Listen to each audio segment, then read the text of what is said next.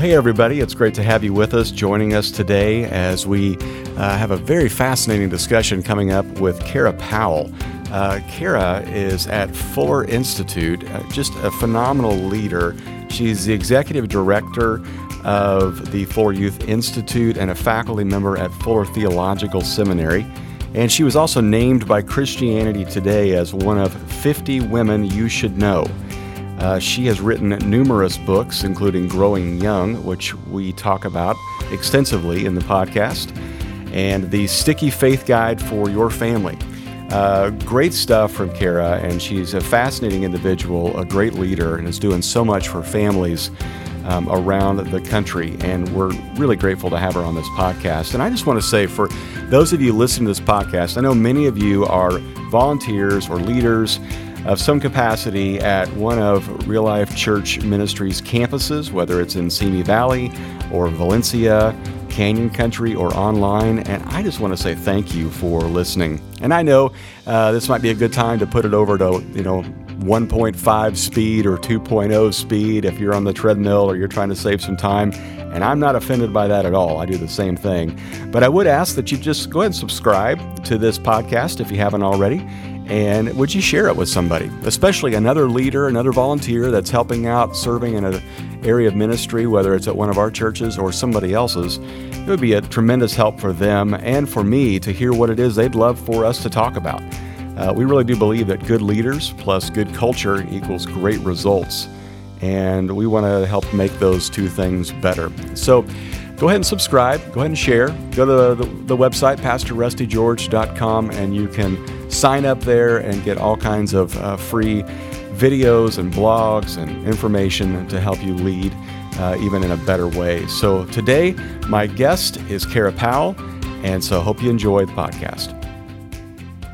Hey, Kara, thank you so much for joining us. Uh, for our listeners who may not be familiar with you or your work, would you give us just a little bit of uh, bio and tell us how you got to where you are and what it is you're currently doing?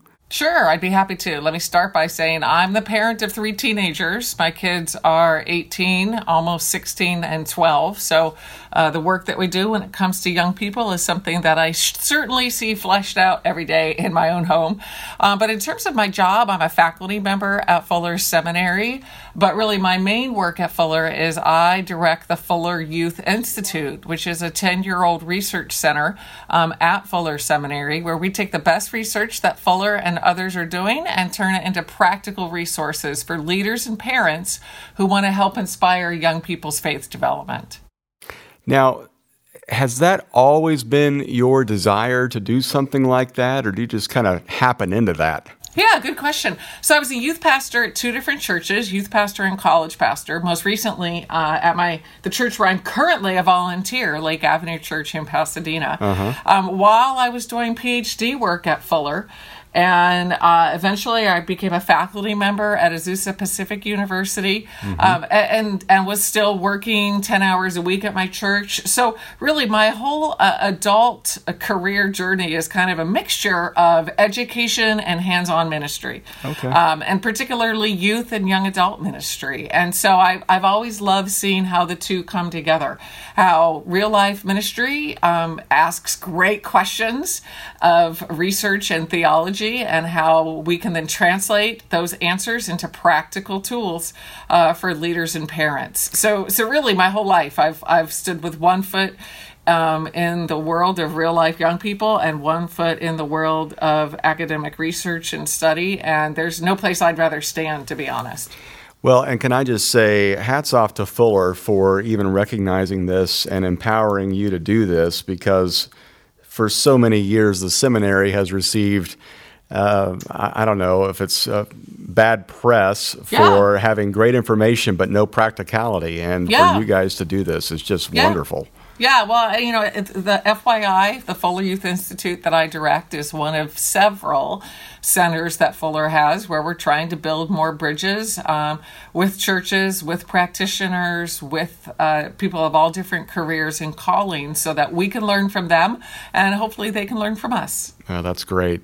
Okay, well, let me ask you about this. Um, uh, this research that you've been doing. You've spent the Yeah. past decade researching what helps young people develop a faith that sticks. Yep. And I think we're all hearing reports that, uh, you know, our kids are growing up and, and leaving the church, or maybe they didn't even grow up in church at all, so they're not interested in it now.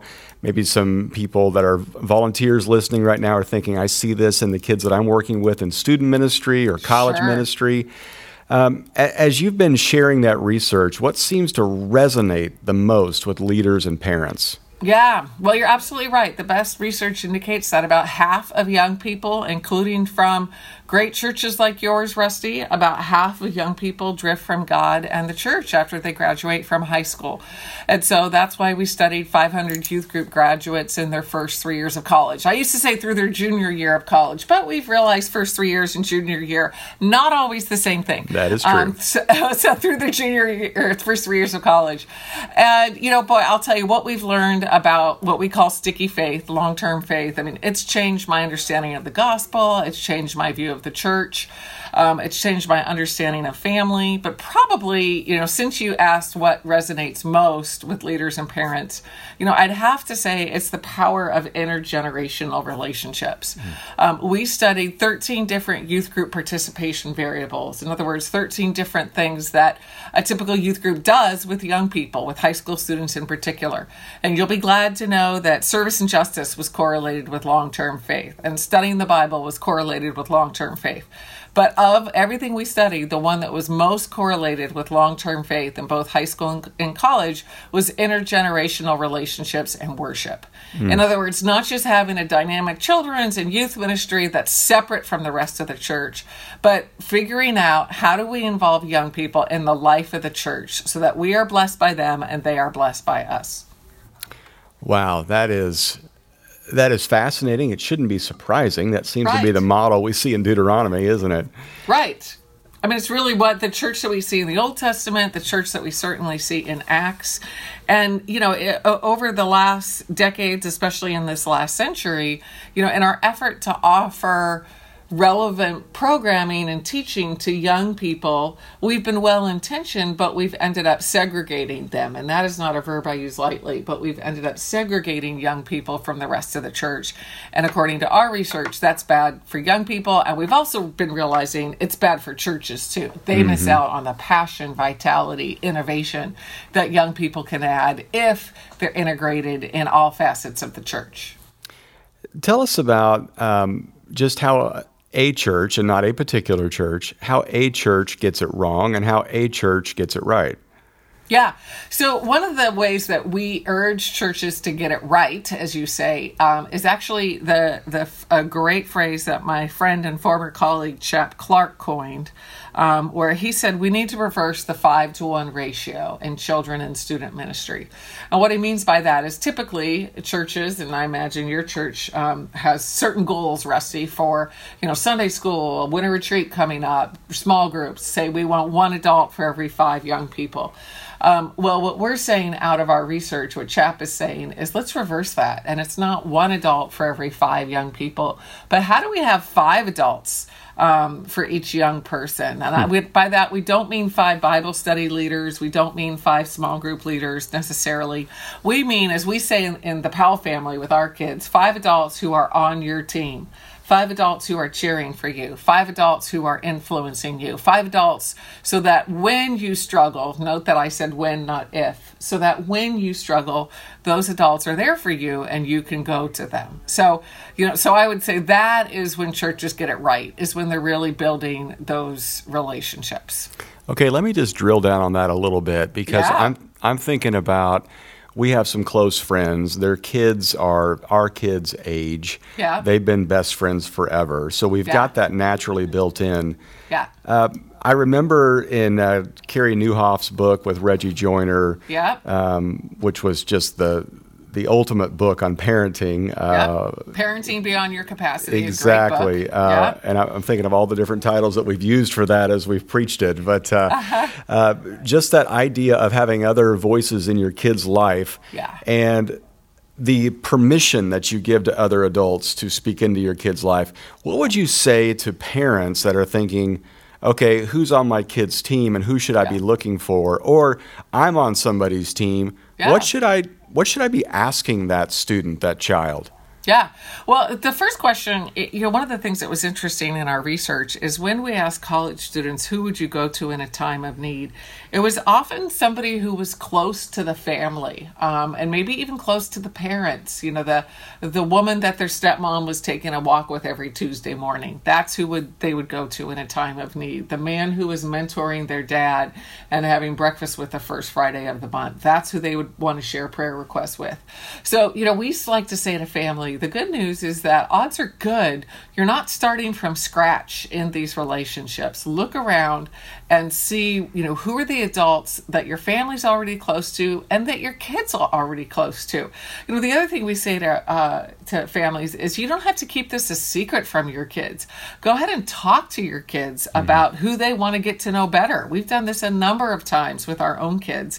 Um, you know, especially when they were younger in elementary school. Who are some adults you'd like to get to know better? And then, to be honest, when in the season when we needed babysitters, we often use those adults as babysitters. Um, right. because you know our kids wanted to get to know them better. We wanted to further those relationships, and so you know odds are good. You're not starting at zero in these relationships. Odds are good. There's already a coach, a neighbor, an uncle, somebody at church that your kid already feels some sort of connection with. So it's more about stoking those fires um, that are already starting starting to burn a little bit. Okay, so as far as um, I am on somebody else's team. Yeah. Um, and this is just the way that I think. It's yeah. a little OCD and a little uh, to A to B, but I like to have three or four questions in the queue, you know, when the yeah. kids get in the car or whatever it is. How could I be that voice in somebody else's life without overstepping my bounds? Yeah, yeah. Well, it depends on the age of the young person. You know, obviously, so especially with younger kids, elementary and, and middle school, uh, well, even in through high school, you know, I definitely would want to talk to the parent about it and find out what that parent thinks would be good to talk to the kid about. But then, you know, I think it's also totally um, appropriate to ask the young person, hey, what are some areas where you it'd be helpful for us to have conversations? Um, hmm. You know, what are some, especially older high school students, you know, what are some areas where you would like to grow, um, where we could have you know, kind of more focused conversations. Um, so, you know, again, we don't have to keep this a secret. We don't have to necessarily guess. And now sometimes we have to go about it in a less direct way. You know, what are some areas of your life that are causing you stress right now? Um, you know, I got a text from um, a teenager just this morning who's feeling a lot of anxiety, and she wanted me to pray for her. Um, this is a teenager who, you know, I feel like I'm part of the adults on her team. And so when I get together with this teenager, it's often talking about what's causing her stress. Teenagers today are very stressed, and, and that is that is a, a lens through which they often process things. Um, and so that that can be a great open door. What's causing what's causing you stress, and um, and what is God inviting you to in the midst of, of that stress? So Let's talk about stress for just a little bit because yeah. the, the studies are rather alarming that yeah.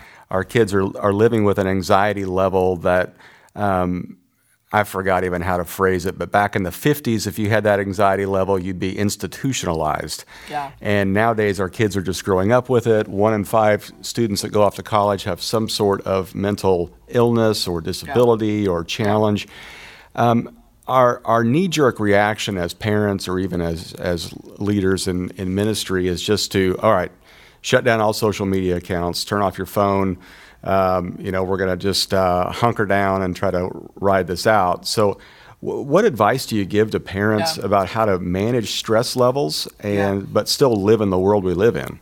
Yeah, well, I'm glad you mentioned technology because it's uh, that I know of. Um, there's no study that shows causation between technology and social media and increased stress levels, but there sure is a lot of correlation. In other words, um, with the advent of of cell phones and devices everywhere. There is some good news that young people um, are experiencing lower risk behaviors of sex, alcohol, drugs, partying. You know, to be honest, many of the things they used to do with each other that were risk behaviors, they're less likely to do now. Um, that's that's something to celebrate. Uh, the downside is the things that they do on their own um, the risk behaviors they do on their own are actually more common now, and that's suicide, anxiety, and depression. Um, and you know, it's interesting. We have a, a, son who's a senior, and so we've been doing a lot of college tours. Just went to a, co- a college campus yesterday, in fact. Um, and every college tour, every college tour, they're talking about how what they provide for students with mental health. Um, so clearly, you know, it, it's such a pressing hmm. issue. Hmm. And, and I think, you know, I, I think there's a message for the church in what we're seeing on college campuses in in making it discussable. Um, a lot of churches, you know, even using the phrase mental illness, using the phrase depression, using the phrase anxiety, somehow that still is tainted. And we need to move past that. You know, I, I think the brain is an organ like any other organ, and it's an organ that we need to treat and talk about. Um, mm. And so, you know, first I would say it needs to be discussable in our families and in our churches. Um, secondly, you know, like I said, there is no, to my knowledge, any study that shows causation, but there certainly is correlation. And so, you know, as a parent myself, I'm looking at um, two of two of three two of the three of our kids. I think technology does increase their stress. Um, one of them, it doesn't seem to have much of an effect on in terms of stress levels hmm. uh, because of that child's personality. But for the two where I do think it increases their stress, we we have conversations with them about it. Um, you know, how how do how does technology help you feel connected to your friends? How does technology help your stress levels? And we'll talk about that. When does technology make you feel more rejected, more left out? When does it increase your stress levels? And we'll talk about that. Um, you know when you feel stressed what are some what are some healthy things that you can do? What are some unhealthy things that you're tempted to do and what can you do instead? So you know i, I said earlier i said making it discussable in church. You know I, I, we need to have those same discussions at home too as parents um, with our kids directly. Not you know not taking all technology from them but helping our kids identify what are what are kind of their triggers what are the things that get to them in a unique way and then working with them to put up safeguards against those? Is it you know is it technology late at night that makes them feel especially stressful mm. or anxious? And if so, you know at what point do they put do not disturb on on their phone? You know right. that's a conversation that we've had with our kids. And to be honest, we it's we handle it a little bit differently with each kid. Um, technology is an area where you know some areas in our family we treat every kid identically. Technology is an area where we adapted a little bit because every kid is different. Every kid's level of responsibility is different. Every mm-hmm. kid's ability to cope is a little bit different. Um, and so we come up with more of a customized plan with each of our three kids.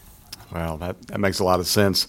I never really thought about it that way, but that's a good point. Um, okay, so Growing Young, this yeah. amazing book you put together, describes oh, six you.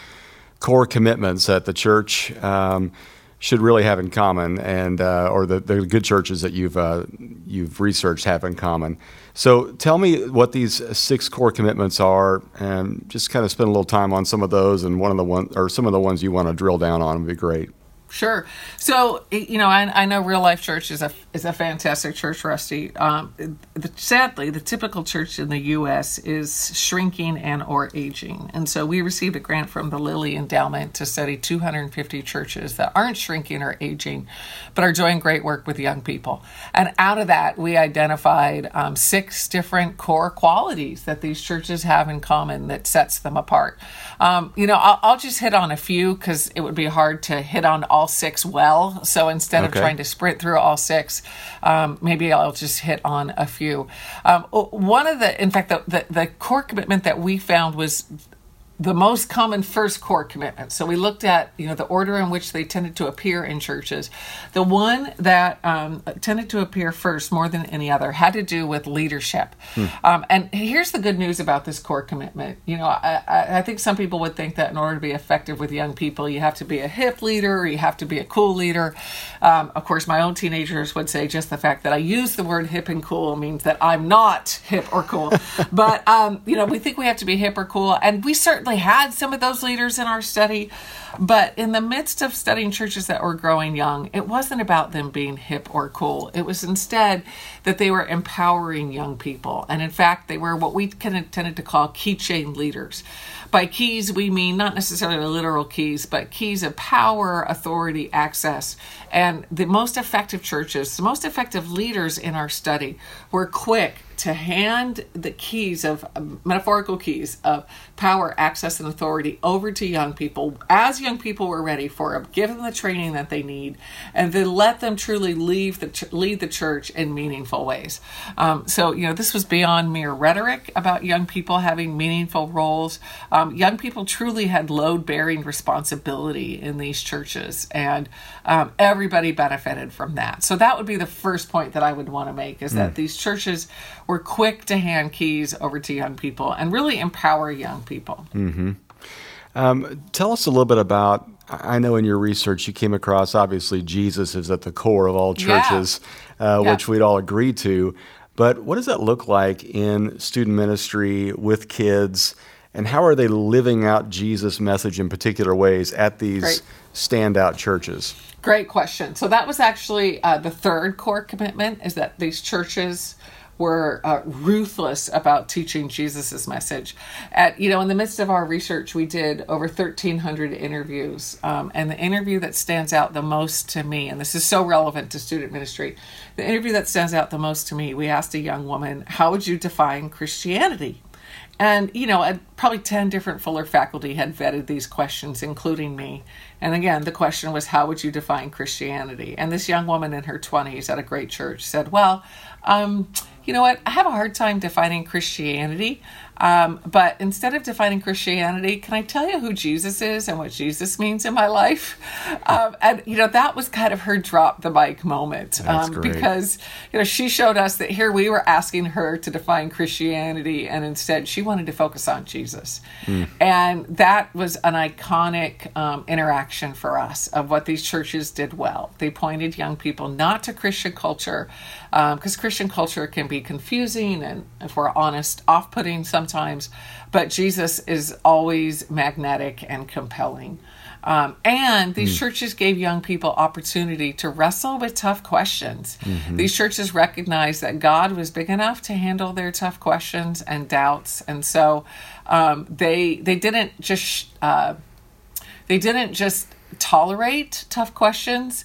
They welcomed tough questions. They they you know devoted whole evenings um, to tough questions because they wanted young people to know that church could handle their tough questions and god could handle their chur- tough questions Well, along with the, the tough subject matter comes the issue of injustice. Yeah. And that seems to be on everybody's radar, as it should be, but particularly with our youth. They want to know that we're doing something about that. Yep. Um, what are you seeing in the churches that are growing young uh, as far as how they're responding to the issues Yeah. of injustice in the world? Yeah, and that was the sixth and final core commitment is that these churches were neighboring well. Um, what was interesting, Rusty, is sometimes they were serving aggressively locally, other times nationally, other times globally. Uh, where and how they served, the causes they pursued were, were all different. You know, people have asked us, well, you know, what's what's the top cause young people gravitate toward? Um, and at every church, it was different.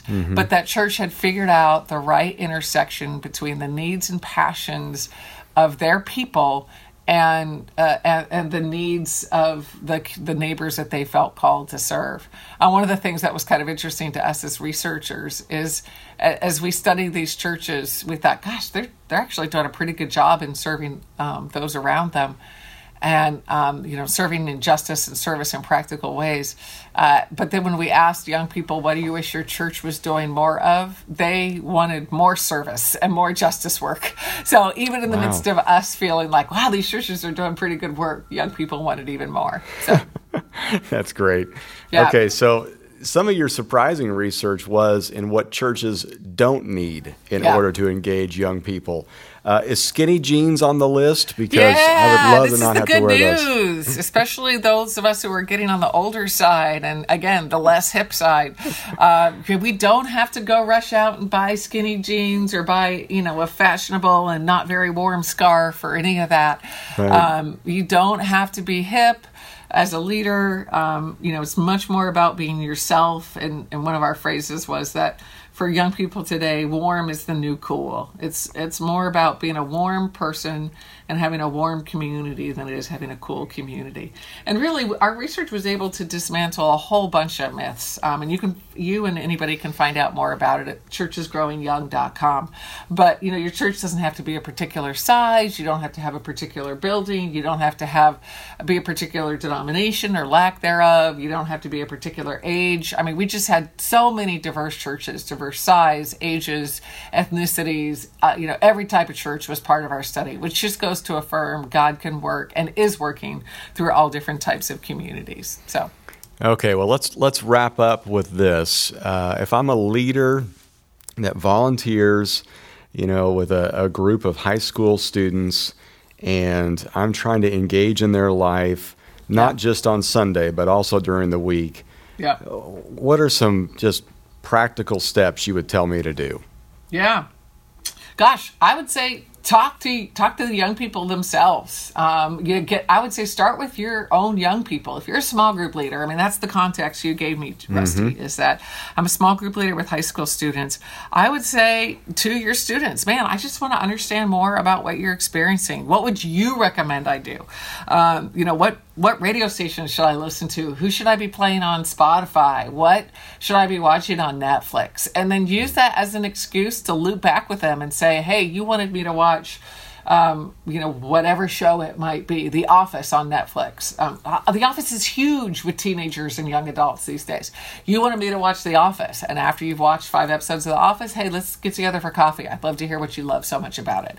So, you know, it, ask them for what they would in particular recommend, and then use that as a great reason to loop back to them and find out why they love it so much and and what they think it says about them and other young people. So let me ask you about that because I find that fascinating as well. My kids love The Office, and yeah. and you know my wife and I we watched The Office when yeah. it was on originally. Yeah. But I'm looking at my kids thinking. First of all, this is so out of your age demographic. Yeah. You've never worked in an office or a cubicle or had a boss like Michael Scott. Why is it resonating so much with them? Yeah, yeah.